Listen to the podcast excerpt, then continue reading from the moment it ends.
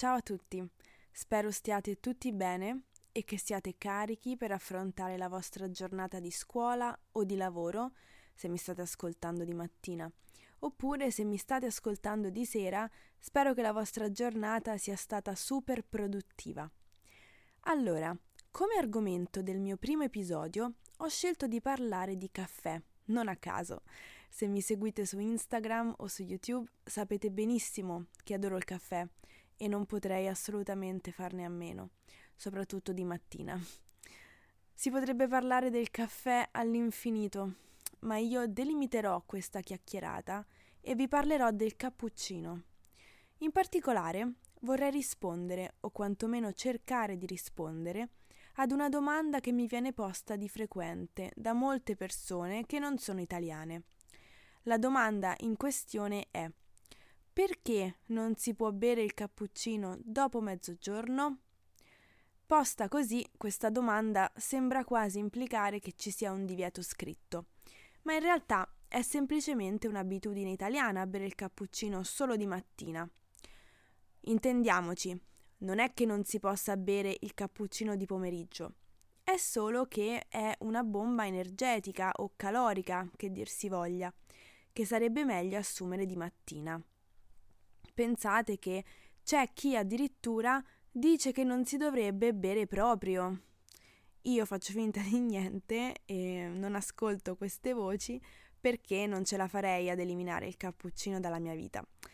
Chi, chi ce la farebbe, mi chiedo io. Ma torniamo a noi, torniamo al discorso iniziale. Vorrei provare a darvi una spiegazione logica del perché noi italiani non beviamo il cappuccino dopo l'ora di pranzo. Io sono italiana, non bevo il cappuccino dopo pranzo, né di pomeriggio né tantomeno di sera.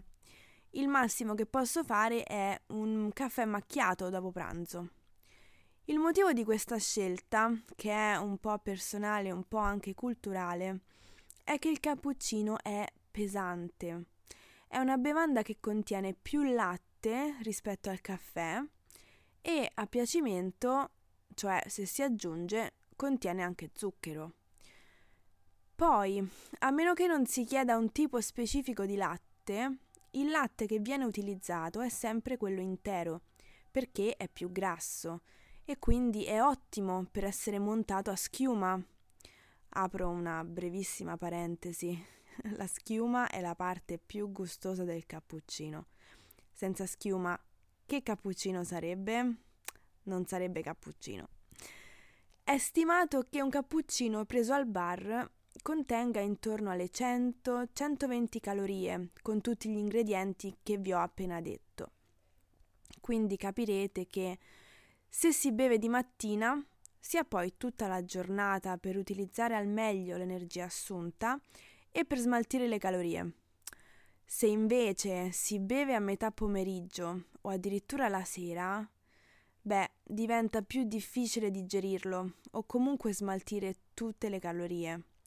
Potrebbero sembrare poche queste 100-120 calorie, ma eh, ho fatto una prova in palestra e per smaltire 100 calorie ho dovuto correre 15 minuti a ritmo sostenuto sul tapirulan e quindi eh, tanto poche queste 120 calorie non sono, ci è voluto un po' per smaltirle.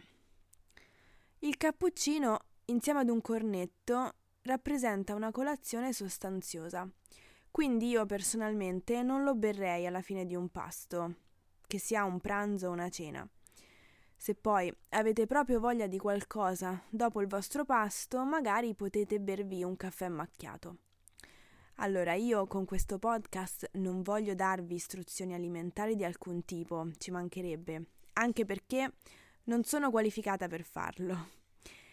E nemmeno voglio impedirvi di bere un cappuccino dopo cena, perché se vi piace siete liberissimi di farlo. Ho solo voluto gettare un po' di luce su questa usanza italiana che a quanto pare è poco capita da chi italiano non è. Quindi io spero di aver risposto alla domanda e di aver risolto i vostri dubbi in merito a quando bere il cappuccino in Italia. Come sempre vi ringrazio per avermi ascoltata, mandatemi i vostri suggerimenti perché li apprezzo sempre molto. Non mi resta quindi che salutarvi e mm, augurarvi una buona giornata. Ci sentiamo presto, ciao!